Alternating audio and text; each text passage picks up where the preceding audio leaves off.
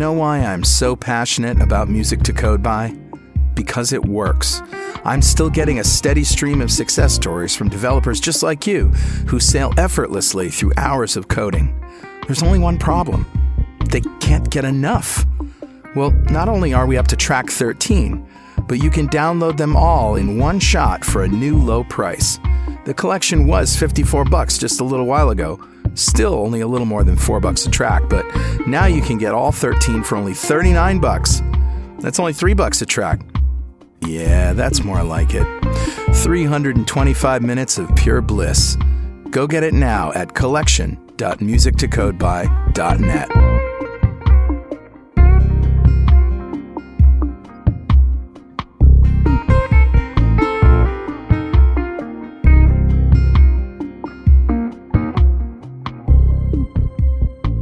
.NET Rocks, episode 1369, with guest Aaron Gustafson. Recorded Friday, October 14th, 2016.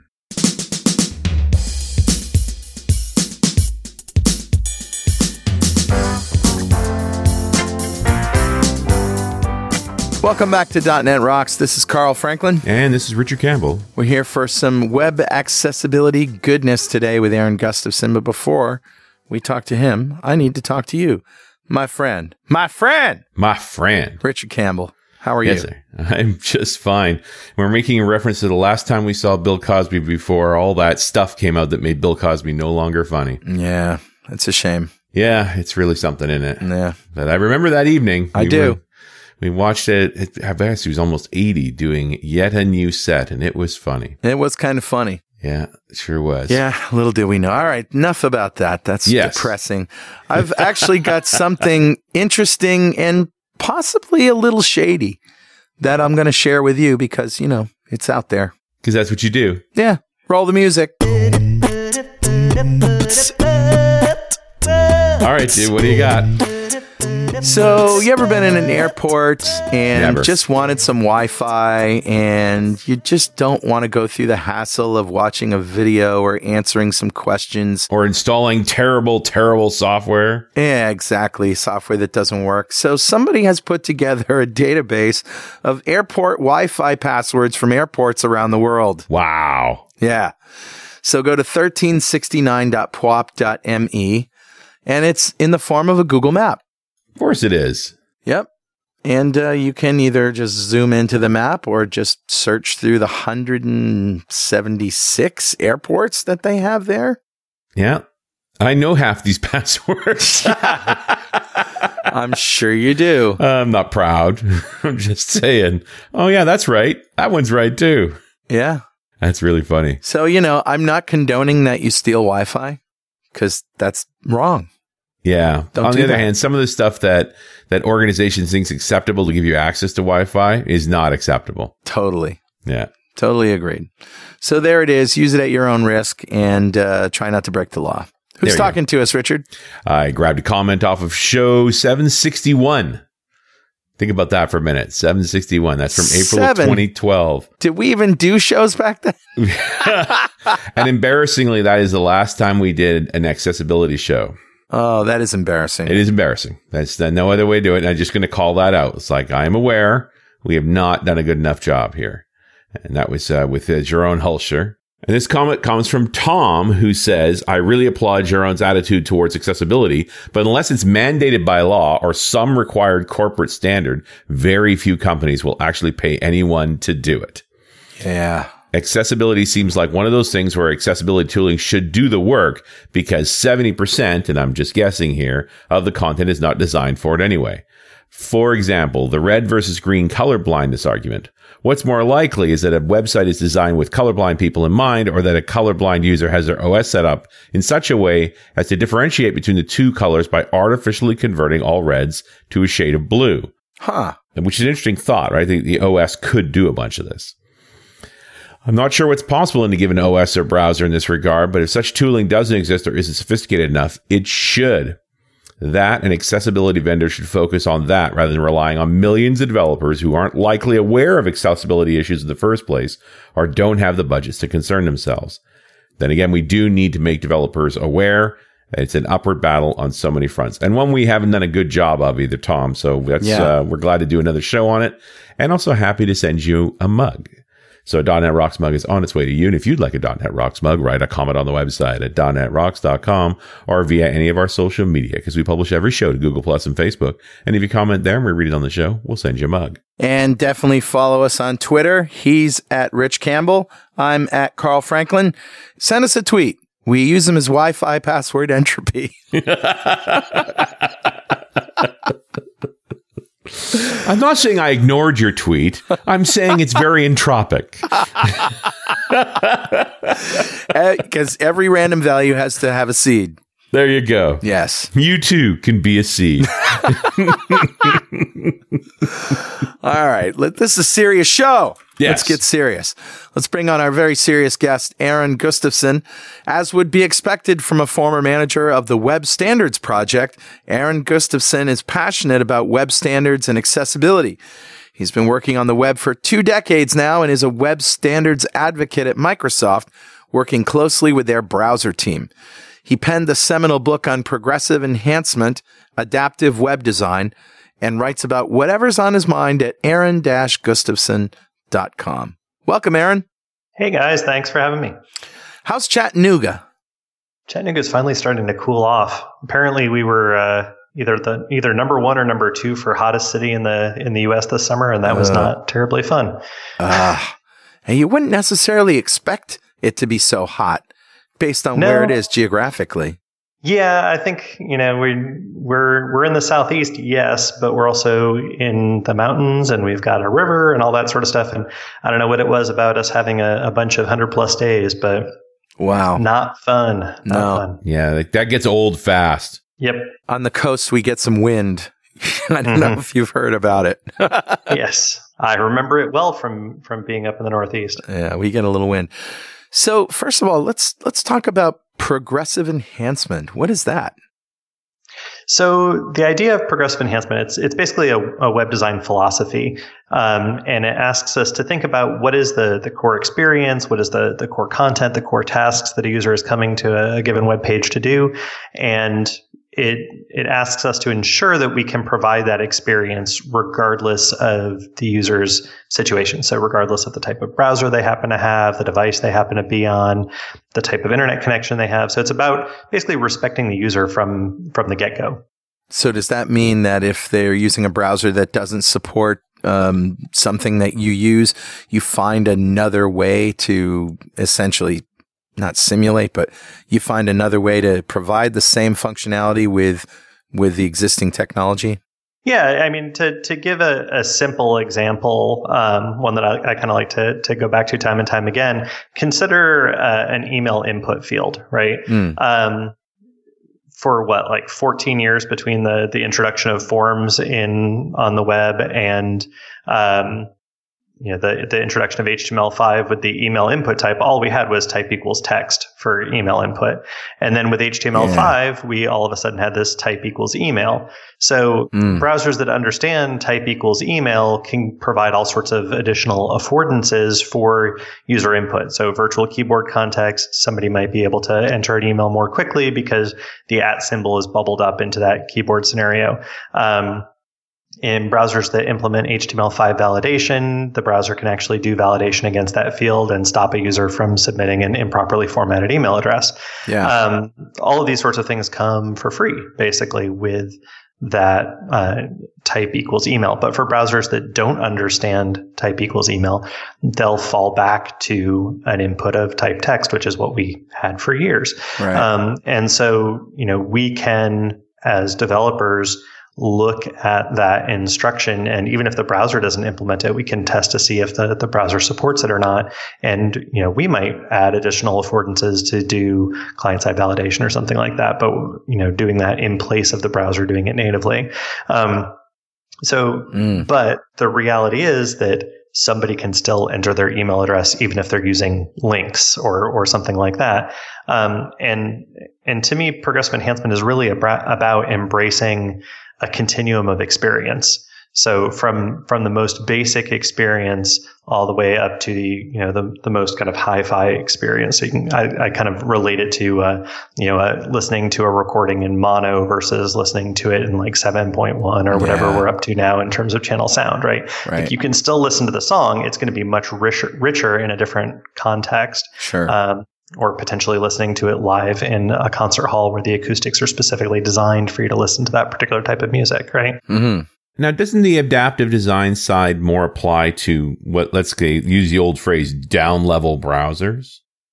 Um, traditionally, yes, because progressive enhancement was sort of flipping the idea of graceful degradation on its head, where we assumed that older browsers were going to have a crappier experience. Right. Um, and so progressive enhancement is graceful degradation, but it's a very specialized instance of it where you're you're taking the core functionality and as as Ben Ho, a web designer in, in Australia, put it, looking for opportunities for sexiness and, and basically improving that interface to to create a, a better um, a better experience uh, experience with more affordances and such. But I would say that the the direction things are heading now. Um, I don't necessarily think it's all about thinking about Yeah. down level browsers. I think it's thinking about the future of, of experience as well, because we're moving into a space where more and more of us are beginning to interact with technology without any visual any at all. So if you're using Siri or Alexa or Cortana or whatever, like that's that's essentially the experience that somebody in a screen reader is having, which is similar to the experience somebody in a text-based browser is having. I see less graceful degradation and more ungraceful refusal. Absolutely. well, there is that, right? Because I mean, since the browser switched over to the model of I'm simply going to update you and not talk about it, it's you know, you close Chrome, you got a new version of Chrome. Yeah, well, you got to get people to use Chrome in the first place, or or something else, right? I mean, it doesn't necessarily have to be Chrome. The latest version of IE does pretty well, but but that's the thing, right? I mean, you, you see more and more, and and I think these sites are moving the needle. You know, in order to use this website, you have to have a modern browser. Yes, but I think there's there's a there's a struggle there because what they're also saying is that there is in many cases a single experience, a, a single monolithic experience. And I think that that it ignores the reality of the web. So Douglas Crockford, who's a fairly famous within the JavaScript world, once called the web the most hostile programming environment imaginable. Hmm. Um, and the reality is that as developers, we don't control the execution environment of our web code.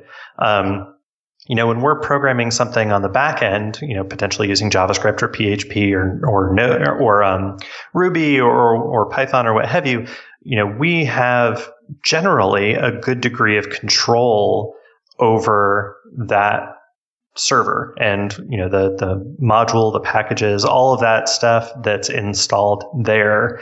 Um, and we have control over the server configuration. We we or we know what the configuration is and can tailor our development for that. And we're dealing you know with one or a, a series of servers in that scenario. Mhm. um, but still we have a, a much greater level of knowledge of what's going on and where our, our programs are operating. On the web all bets are off. We don't we don't control that. And we don't you know we don't control the browser our users have. We don't control the plugins that they have. We don't Right. control the configuration that they use in their browsers.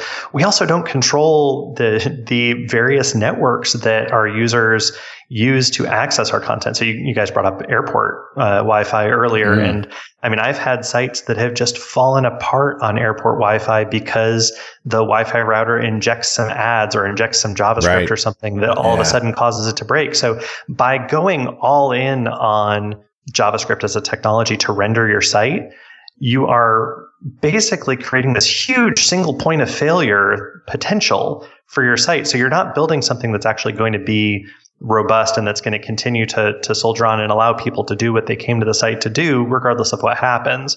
So, you know, to give a, an example of this, this happening in reality, um, back when uh, Gawker Media, RIP, um, Gawker Media had launched their um, their you know quote unquote new web platform back in 2011, um, they went whole hog into JavaScript, and so everything, uh, every view was being loaded via JavaScript. They effectively had an app shell, and they were loading in all the content via Ajax, and uh, every page would just you know do an XHR request and, and pull the new content in and stuff. And I mean, all of the Gawker sites were effectively blogs, right? So they they didn't need to to do this because it was all just straight up content, but they they chose to go with this platform. Well, when they flipped the switch to to make that site live, there happened to be a bug in some of their JavaScript code and none of it ran. Oh. And so oh. all everybody on every one of their sites across their entire platform got was the website wrapper and nothing else. And and in some cases they had a little little thing, a little uh, bug in the corner that said loading and it wasn't loading anything. And that's super frustrating. Um, super.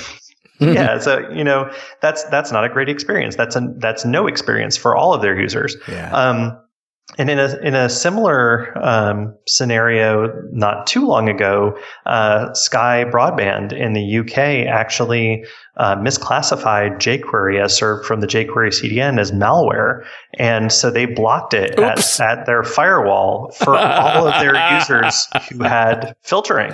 So, I mean, if your site was dependent on jQuery from the jQuery CDN and you didn't have a, a local fallback on your own server, your site was dead in the water. Just like um, that, yeah. Yeah, and and to me, that's you know, as as somebody who's been developing for the web for the last twenty years, that's really offensive to me. That like, yeah. you know, the, I, I feel like that's doing a poor job of our work. You know, I love working in JavaScript, but I also recognize its fragility. Um, Sure. And the fact that it is it's application code that's running in a space that we don't control. Um, right. You know, you can you can harden some of this stuff. You can you know you could bypass the the the JavaScript injection and stuff like that that's happening with airport Wi-Fi by going over HTTPS and and stuff like that. And there's things that you can do to shore up certain areas, but the reality is we don't control the execution environment and it's it's a tough pill to swallow but once you kind of grapple with that, sure. you end up building much more robust uh, experiences and, and, websites. I'm dying to ask you this question. Are you a mm-hmm. hamburger menu guy or no? Hamburger or no hamburger? It depends. Oh, that serves me right. To me, every, every site's different. I mean, every every site has its own its own unique needs. Um, I would say if you're going to use a hamburger menu, it's helpful to also have the word menu or navigation or something yes. like that tied to it, uh, just from a, a, user affordance and and accessibility standpoint. Yes. Um, but I mean, I think there are some scenarios where hamburger works really well. There are some scenarios where it really doesn't. I guess if your website is for developers, nice. They, they, all know what a hamburger is, but if it's, if it's you know Grandma Huckabee, as Tim yep. likes to say, uh, she might not even know what to do with that little thing. Yeah, or if somebody is using assistive technology and there's no indication that that actually gives them access to navigation menu or something like that, right. then again, you're you're creating a an, an impedance. Do you have any numbers in terms of how many people or what percentage of web users require some sort of accessibility help. In other words, something that reads the screen, um, something that boosts the fonts, or uh, or other accessibility devices. I don't have specifics on that. One of the the big challenges that we run into is there's no way within kind of the standard web stack of HTML, CSS, and JavaScript of detecting a screen reader, for instance. Mm. Um, you know, there there are certain things where we could potentially use Google Analytics to check to see if people have enlarged font sizes and, and stuff like that. Um, but as far as I know, nobody's done really in depth uh, studies of that. I do have some like anecdotal information. I'm I'm told it's there's a surprising number of people who actually use um, to kind of speak to your your comment from earlier that you were reading that use the um, the high contrast mode in Windows. Um, the uh, that actually gets used a lot more frequently than people are aware of. Um, but I think the the thing to keep in mind when when considering accessibility is that accessibility is a broad spectrum, and sure. you know consider something like um, loss of a limb, right? Which which might require somebody to all of a sudden be mousing with their non-dominant hand because they they lost their other one or something right. like that. Um, you know that that affects a you know in the U.S. alone that affects a, a relatively small number of people. Um, but if you then expand that special need of you know having potentially larger hit targets or or something that that works better in a, a one-handed scenario. Um, to people who have a temporary disability who may have broken their arm. Um, you know, they may even, you know, I've heard people who are like, oh, you know, I, I made a site for people who go rock climbing. So I don't need to talk, I don't need to deal with people who have, you know, only one arm. But there are people who go rock climbing and accidentally fall and break their arm. So, you mm. know what? They, they're in that scenario temporarily. Sure. And that's a much larger portion. And then you've got people who are in a, have a situational issue where maybe they're a new parent holding a newborn in one hand. So n- now you have a, a much broader group of people who are all benefiting from you know something that takes into account a person who only has use of one arm. And and you're up to i think for the the us alone it's somewhere like 21 million people a year. Wow. Um, so it's significant. And and the same thing i mean if you if you look to the the physical world um, curb cuts. Curb cuts were created, you know, for ADA compliance in the US in order to enable people who are in wheelchairs to easily cross a street. Um, but we all benefit from them. We we benefit from them when you know maybe we're in a, a place that we only feel comfortable riding our bi- bike on the sidewalk, or mm. if we're pushing a stroller, or you know the UPS or the FedEx guy who has to roll a big thing of packages. Um, you know, we all benefit from those curb cuts. And so, you know, in the same way, the more the, the more consideration we make for people who have special needs when accessing the web, the more broadly accessible our uh, our content, our, our services, and such become for everybody else. Yeah, it's interesting that that impacts everything. Actually, just when you think about stuff that way, when you when you mark up stuff properly, that it does actually support in some ways moving to a smaller device, for example, where you are more constrained. And so accessibility actually becomes essential for it to work on that at all.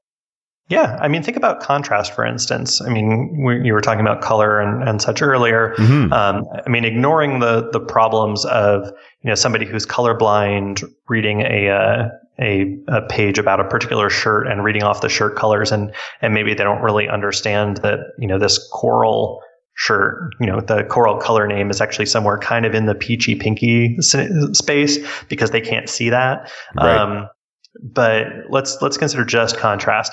So a low contrast site, um, you know, while there might be scenarios where you know aesthetically a, a designer might say this is beautiful, um, from a functional standpoint, it can be problematic not only for people who have vision problems in, in terms of, you know, um, myopia or something like that, but for people who are on their mobile device and maybe have turned down the brightness of their screen um, because they're trying to conserve battery, right. um, or who maybe are in a, a really you know, a, a, bright area or something like that. They've got a lot of glare on their screen. They're going to have a hard time reading it too. I mean, we all, I think, you know, when, when we're talking about accessibility, we need to be considering kind of this, this broader idea of accessibility. Whereas I feel like a lot of us sort of gravitate towards this idea of web accessibility being only about people who use screen readers, for instance.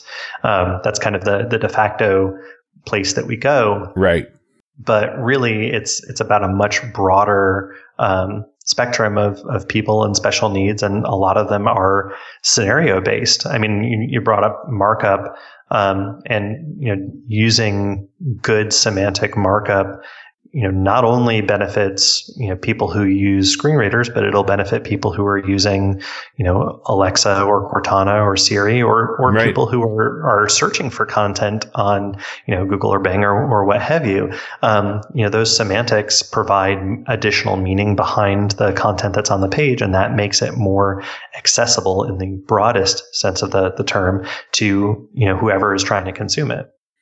Should we contrast or compare adaptive web design to responsive web design? Because I kind of feel like the two things overlap. Absolutely, at least at least in my view, I think there there are some people who use the term adaptive web design more in terms of just adaptive layouts, and I've seen some yeah. people um, use that to only talk about specific fixed widths that you deliver to individual um, devices. But I think that's a I don't know. To me, that that doesn't make any sense to to call that actually adaptive because it's not actually adapting to anything but those you know three screen sizes that you've created.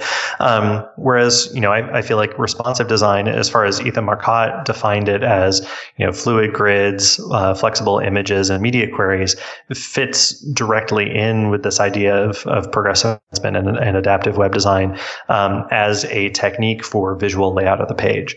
Um, because it's about creating the most appropriate design experience for somebody, regardless of the size device that they happen to be using uh, and the amount of screen re- resolution they happen to have. Um, I also, in addition to, to, all the other things that I do, I, I, run the Chattanooga Open Device Lab, and one of the devices that we have is um, a Barnes and Noble Nook. I don't know if you guys remember oh, yeah. uh, that that device, but sure. so that was an Android-based um, reader, e-reader, um, but it had a browser ba- built into it, which was WebKit based. Um, so it was, a, it was kind of ba- based on the stock Android WebKit. And in that device alone, you've got, um, let's see, five different font sizes. Um, and then it's got uh, what it calls zoom levels, uh, which is basically like the, it's to to compensate for the distance at which you like to hold the device from your face. Um, which kind of zooms zooms you into the layout, um, and then you have um, uh, portrait and landscape. So if if you were to create a matrix of all of the different potential ways that that page, could, you know, a single web page could be experienced on that one device, there's like a matrix of 30 different ways it could be experienced on wow. one device. Wow, indeed. So do you use the Nook as a reference of like the worst case scenario for a device? Um, I don't know that it's necessarily a worst case scenario, but it's it it gets you to think in terms of keeping your fonts scalable and keeping your layouts flexible. Um, you know, it's it's one of the reasons that I really like um, unit based media queries so that the, the media queries actually flex based on the, the font size that you're applying to the page. So you're always creating the most appropriate reading experience for, for your users. Um, I think for worst case scenario stuff, that's where I like to look at like Opera Mini, um, which tends to, to have a, a subset of CSS support and, uh, some pretty strict limitations on on JavaScript support as well. Um, so it's it's a little bit more um, I don't know. I don't know if hostile is the right word, but it, it's it's going to do a bit more to to kind of mess with your your con- conception of what your web page is.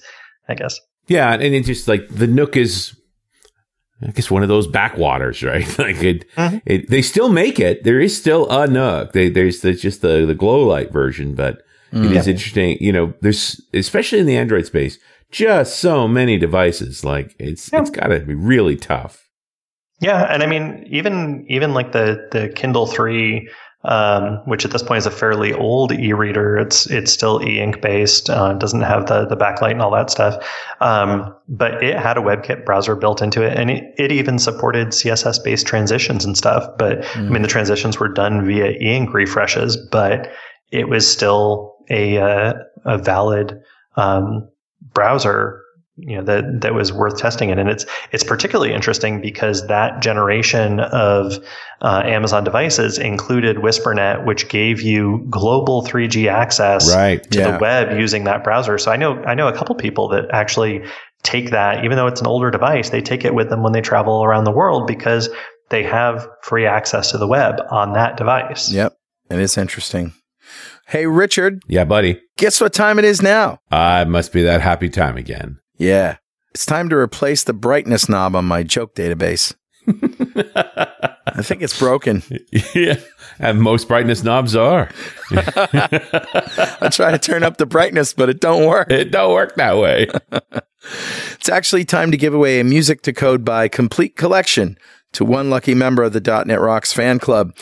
Music to Code by is a set of 25 minute Pomodoro sized, quiet, and groovy instrumentals scientifically designed to promote focus. It'll get you into a state of flow and keep you there. .NET Rocks fans are being more productive with Music to Code by, so see what all the fuss is about. Now you can download the entire 13 track collection for only 39 bucks. Check it out at musictocodeby.net. All right, buddy. Who's our winner? Today's winner is Tushar Mehere. Congratulations, Tushar. Yeah, Golf congratulations. And Tushar just won the Music to Code by Complete collection. That's a big pile of awesome. And uh, if you don't know what we're doing here, go to .netrocks.com, click on the big Get Free Stuff button, answer a few questions, and join the .NET Rocks fan club. We have thousands of members all over the world, and every show we like to give away stuff from our sponsors. And every December we're giving away a $5,000 technology shopping spree to one lucky member of the .NET Rocks fan club, but you got to sign up to win. Aaron, it's your turn. If you had $5,000 to spend right now on technology, what would you buy? Oh man, that's a good question. I'd probably start with that uh, that awesome uh, microphone sleeve that you were Oh, showing. the me earlier. eyeball. Yeah. we, were, we were talking about audio echo, which you may hear in this show. And it's like, yeah, you know what? The Kaotica Eyeball. I think I might try that. I don't know. You could always do what I did and build a recording studio. yeah, for five grand, you can almost get a booth. Yeah, it's true. Actually, you could get a booth for five grand. Yeah, Uh, soundsuckers.com. That's where we got our booths. there you go. Sweet. Yeah. Sold. Yeah. uh, you you do have to talk to you know whomever you're sharing your home with about see this large black thing. It's going to live here now. Right. That's what basements are for. Yeah, that's it. Yep. It's a very basementy thing. Yep. Down in the basement with you. Nice. I never did put in a booth, but I've ended up doing sound treatments in my office, so Yeah. now I'm pretty much there. Although Kaotica Eyeball, Yeah. only two hundred bucks. Pretty good stuff. Yeah. And I know this is not a paid for plug. I'm on the opposite. I paid for mine. Uh, Aaron, are there any hard and fast rules for um, making your site friendly to those who are colorblind? Um, I mean, there are a lot of uh, of good testing tools. I think you know contrast is a is a really important um, kind of thing to to think about because that definitely helps. Um, I mean, in in terms of tooling, there's plugins for for a lot of browsers that will uh, simulate the the various problems that people have with red green or blue yellow Yeah. or, or what have you color blindness. There's even some um, you know desktop apps that will do the same thing uh, and apply it for your overall uh, operating system, which is kind of interesting. Um, I find in a lot of cases that simply taking um, taking the screen and effectively removing all color, basically going to grayscale, Hmm. can help a lot with just determining is there enough contrast between these elements. Right. Um, and then when you're thinking about, um, you know, when you're when you're designing a page or when you're building a chart or, or whatever it is, um, thinking not only in terms of of color as being a representative of something, but to look for opportunities to include iconography that that is you know straightforward and, and obvious. So if you're if you're if you've got an OK and a cancel button, having a check mark next to the OK one and an X next to the cancel one could be an additional visual indicator. The Borland Um, button. Yeah, Yeah. you don't you might not know what I'm talking about, but in uh, Borland C versions of C in their their runtime library that that they were famous for that. They had an OK button that had a green check on it and a, and a cancel button that had a red X on it. Yeah, and if you had red green color blindness, you wouldn't be able to tell the difference between the color. So therefore, the, the check mark and the X become additional affordances. Right. Um, I mean, and the same thing goes if you're if you're creating a you know, like let's say a line graph, for instance, um, having different patterns um, in addition to different colors can help somebody who is colorblind to visually differentiate between um, the the lines on that chart. Is there such a thing as not being able to differentiate small shapes, such as a, a triangle for play and a and a rectangle for stop or a square for stop? Right. Certainly, depending on the size and and your level of, um, you know, if you've if you've got myopic vision or or degrading vision, um, that can become a challenge. And you know, a, a good you know, just a, a lo-fi way to test for that is the squint test. Just start to, to squint your eyes more and more until things start to blur out. And if if you across the board can can see something and understand something as being play and pause or or what have you, um, then you're probably good. Um, there are also tools uh, for browsers that will do the same sort of thing for you. Um, that that will allow you to adjust the the level of blur of the overall page. Certainly, you could uh, you could have um, you know, a CSS filter that you drop on the entire page or something like that, and a user style sheet to do the same thing. Um, So uh, those are generally good ways to to be able to test for you know is this uh, is there a perceivable difference between these um, in low vision scenarios? Do you have a list of criteria? Are you ever asked to rate a website to give it a, a score? Not terribly often. A lot of times when people approach me for for help with this accessibility, it's you know do you know can you come in and and tell us where we've got you know what we're doing well, where we're having issues, where you know what sorts of fixes we could do to improve things. Um, and it's not really i don't know I, I, don't get a lot out of out of scoring unless it's yeah. just you know competition type stuff where right. you know like right now we've got the the 10k apart uh, competition going on and so we're we're in the judging phase of that and so yeah we have we have some scoring going on just to be able to to determine winners but generally I'm I'm not a huge fan of oh the site scores a 7 or the site scores a, a 10 in terms of accessibility um, one thing that actually that that kind of reminded me of is I think that there's you know, once you become aware of accessibility as a consideration, it is also possible to go too far in the other direction of trying to create mm. a, exact parity between two experiences. Mm-hmm. So um, I was working with a client, and they had on their their marketing site. This was an investment company on their marketing site, they were touting how their uh, prices or, or, their their transaction fees were lower than their competition, and you know you, they basically gave you a chart that would show you know how much you would save over the other guys in the long term of investing with them, um, and you could basically adjust a slider to to indicate your initial investment with them, um, and so you know, this was, you know, a slightly rich chart where you could, you know, slide the slider and it would adjust the, the chart dynamically. And so they wanted to provide the same sort of experience for people who might be using a screen reader, um, or might be using a keyboard. Mm.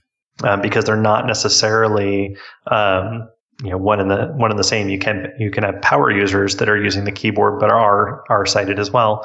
Um, so they actually made it so that you know, the slider had, I think it was in, in $5,000 increments from like $5,000 up to $2 million.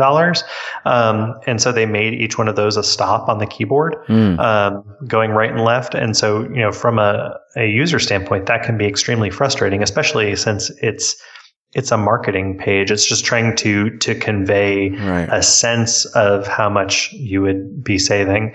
And so, you know, I, I talked to them about that, and I, I, applauded them for their interest and and desire to provide a, a great and comparable experience for people who are using, um, you know, alternate browsing methods. Um, but at the same time, I, I talked to them about considering the spirit of the interface and, and what it is that you're trying to achieve. And, and so I, I said, you know, in, in certain instances, you know, would it make sense just to, to, like, could the copy be enough to carry that, for instance? Yeah. Or alternately, you know, the copy in a static image. And then with JavaScript, you, you make this, you know, potentially inaccessible slider enhancement thing. Um, and that's okay because somebody who's using a keyboard can have the content read to them and then just skip over that. Um, or alternately, if you do want to provide that same sort of experience to, to somebody who's using a, a keyboard, what if you gave them five stops along that investment uh, curve as opposed to, you know, I don't know, 200 or something like that, whatever it was. Um, so that it's not a frustrating experience yeah. if they, they move into that interface. And so I think there's there's a lot of you know as I said earlier, uh, you know it depends. Like the the solutions that we choose, we need right. to make sure that you know yes they are accessible, but we also want to make sure that we're not going too far towards creating identical parity. Well, let's look at a website that a lot of us use, uh, Facebook. Mm-hmm. Do you have any critiques of Facebook in terms of accessibility? I mean, I, I think that there's a lot going on. uh, I, I think kind of, you know, part and parcel, we were talking a little bit about responsive design in the, the context of, of adaptive web design and progressive enhancement. Mm. When you, when you follow responsive web design from the mobile first perspective, that's when I feel like it aligns best with progressive enhancement because it's about starting with that core experience, um, that's very streamlined and, and, tailored towards accomplishing whatever the, the key task is yeah. on that page. And then, you know, you're, you're providing a, enhancements to that experience as you have more screen real estate available to you.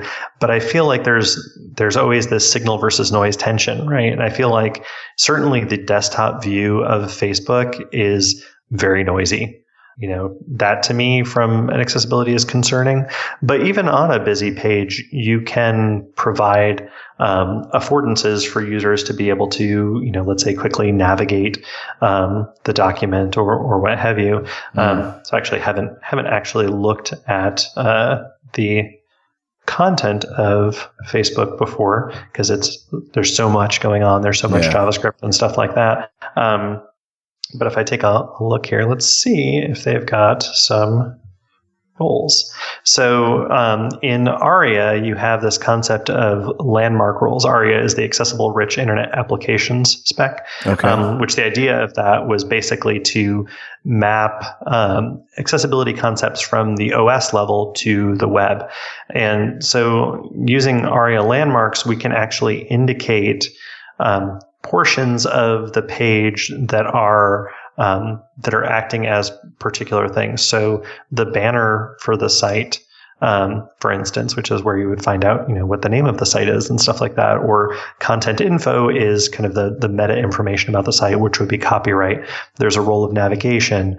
Um, and because ARIA and HTML5 were being very much developed in, in parallel, they sought to solve a lot of the same problems. So there you will see some redundancies between, say, the nav element and navigation as a role. Mm. Um, and and there is mapping from the HTML5 elements to those ARIA roles. Um, so the main element, which is a relatively recent introduction, I think that was in uh, HTML 5.1, that maps directly to the main role in uh, ARIA.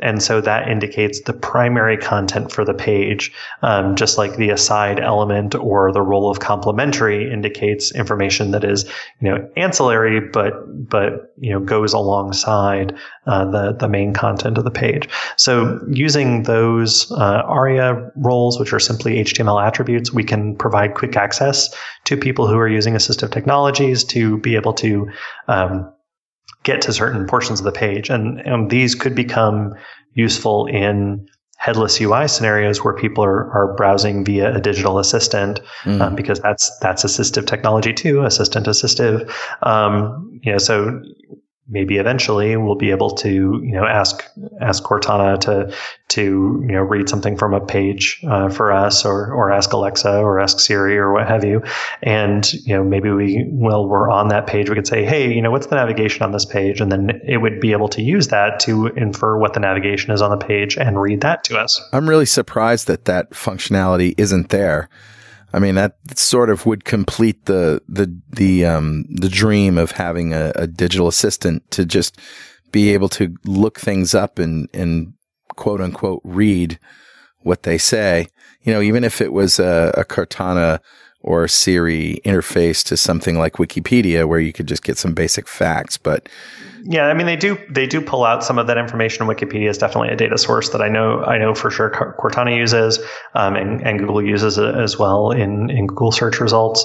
Um, so I mean they're they're starting to use that. I think you know as we as as web developers use more of these uh, these markup conventions, they start to become more widely usable. And it was the same thing with um, microformats with um, you know schema.org that sort of stuff the more you know semantic richness we apply to our documents the more useful they become in a in a wider variety of scenarios.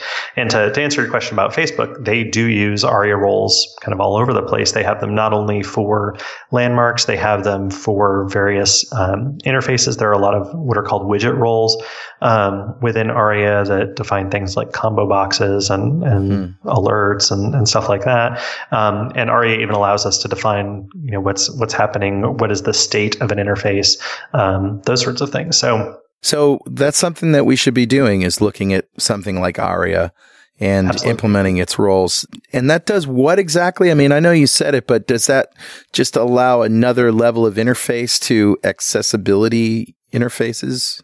Yeah, I mean, it, it, it makes the document more semantic, which then opens it up to being, you know, programmatically traversed or um, or interacted with. So, I mean, you can use ARIA roles and, you know, yes, that opens up opportunities for people who are using assistive technology. It also opens up opportunities for crawlers. It yeah. opens up opportunities for you to use those as, as hooks for your CSS or for your JavaScript as well. It allows people to steal my content. Get off my lawn. exactly.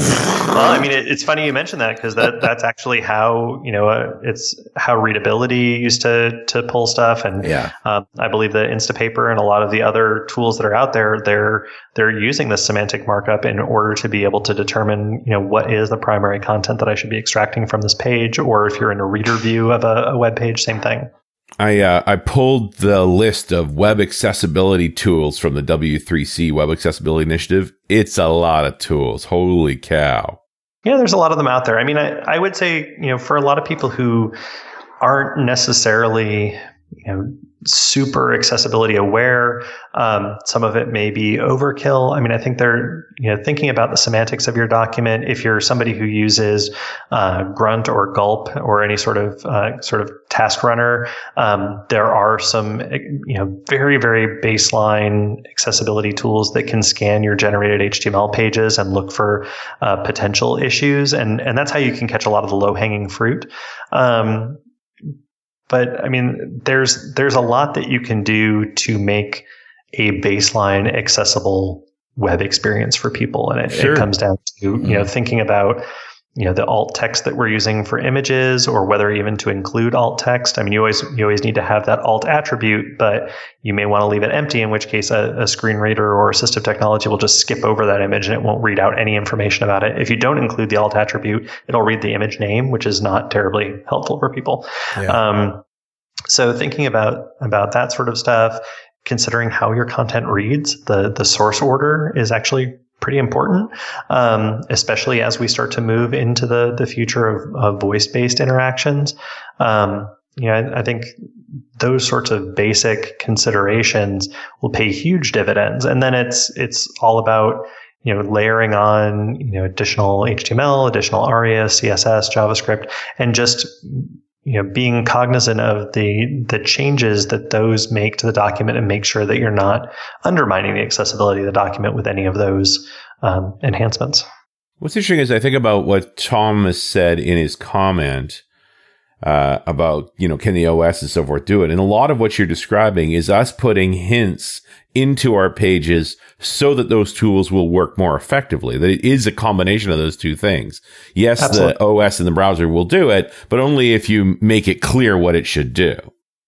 I mean, they'll do it, but you, if you just allow them to do it kind of blindly, you you relinquish control over what that experience is. Right. If you want to have more control over that experience, let's say, for instance, um, the the high contrast mode in Windows, in the the latest version of Edge, you actually have the ability to to control more of how content is is you know knocked out. In older versions for instance if you had text against an image um, you know the the background image might not be shown whereas now you know the background image can be shown but they they strip in you know a, a solid color behind the text and you can control that stuff and you can kind of tailor that experience to be better than you know what you get out of the box and and that shows you know extra consideration. Just like doing a you know if you're doing a content site or you know something where that information might be useful to somebody not on the web making a print style sheet ensures that you have you know some modicum of control over the way that output is printed so yeah. you're not printing you know, you're not wasting somebody's ink to print navigation that they're not going to use on paper. I mean, right. that, that sort of stuff. Yeah. You're not, you're not printing ads for them, which again, not really helpful.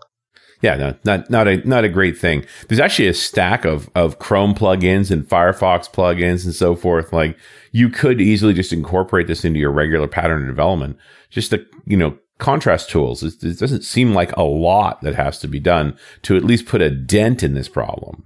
Absolutely. And if, if folks are really interested in getting more into the granular stuff um, in the uh, the Edge developer tools in F12, you can actually view the accessibility tree, so you can see how elements are being exposed to assistive technology. So you can see that, you know, let's say for instance, um, you've you've got a, a link that you're exposing as a button or something like that, you can verify that that is in fact being exposed as a button. Not that I would recommend making a link into a button, but you know if you're if you're trying to you know improve an interface, but you can't do a whole lot about you know certain aspects of that interface, but you can add an ARIA attribute.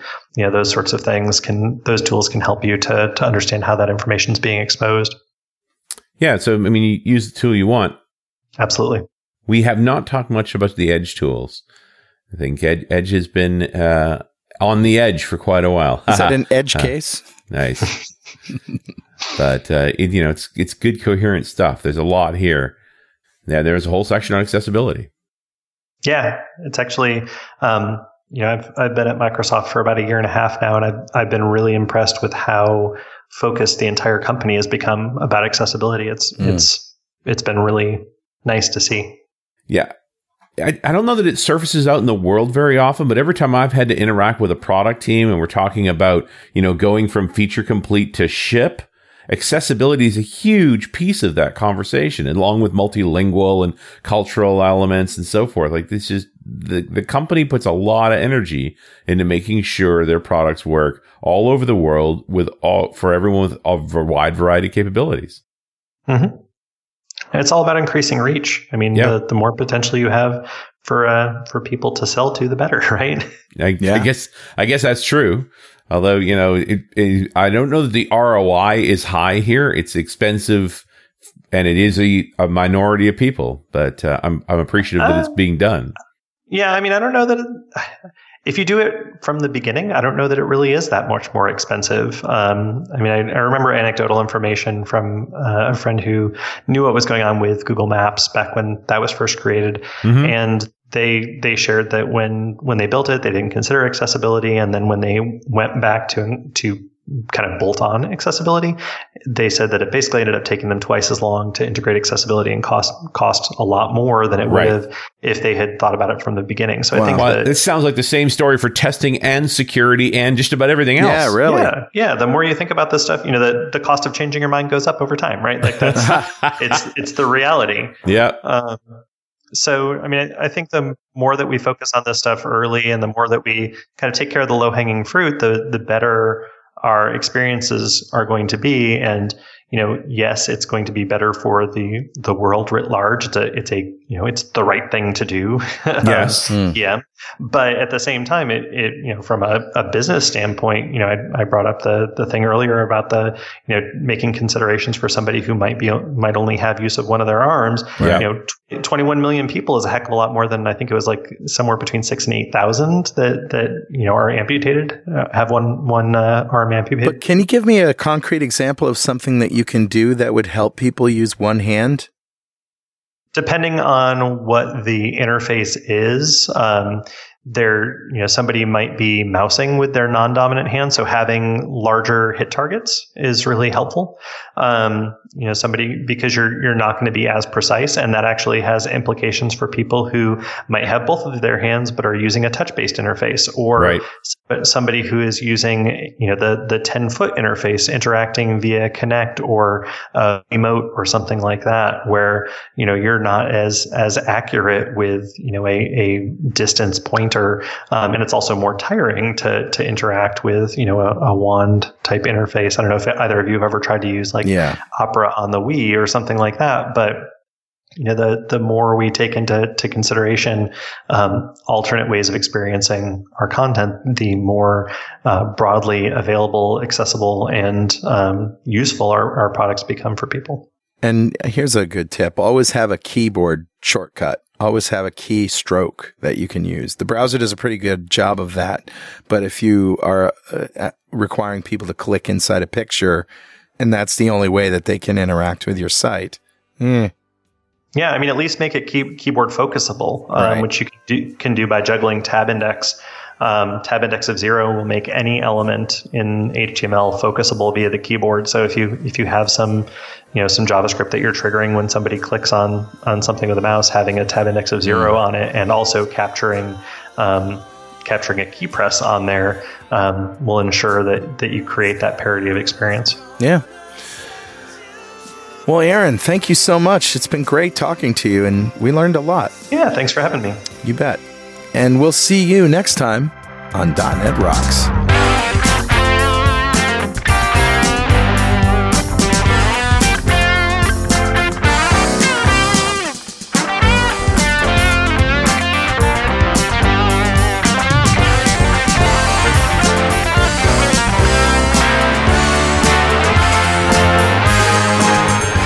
.NET Rocks is brought to you by Franklins.Net and produced by Pwop Studios, a full-service audio, video, and post-production facility located physically in New London, Connecticut, and of course in the cloud. Online at pwop.com. Visit our website at dotnetrocks.com for RSS feeds, downloads, mobile apps, comments, and access to the full archives going back to show number one recorded in September 2002. And make sure you check out our sponsors, they keep us in business. Now go write some code. See you next time. Got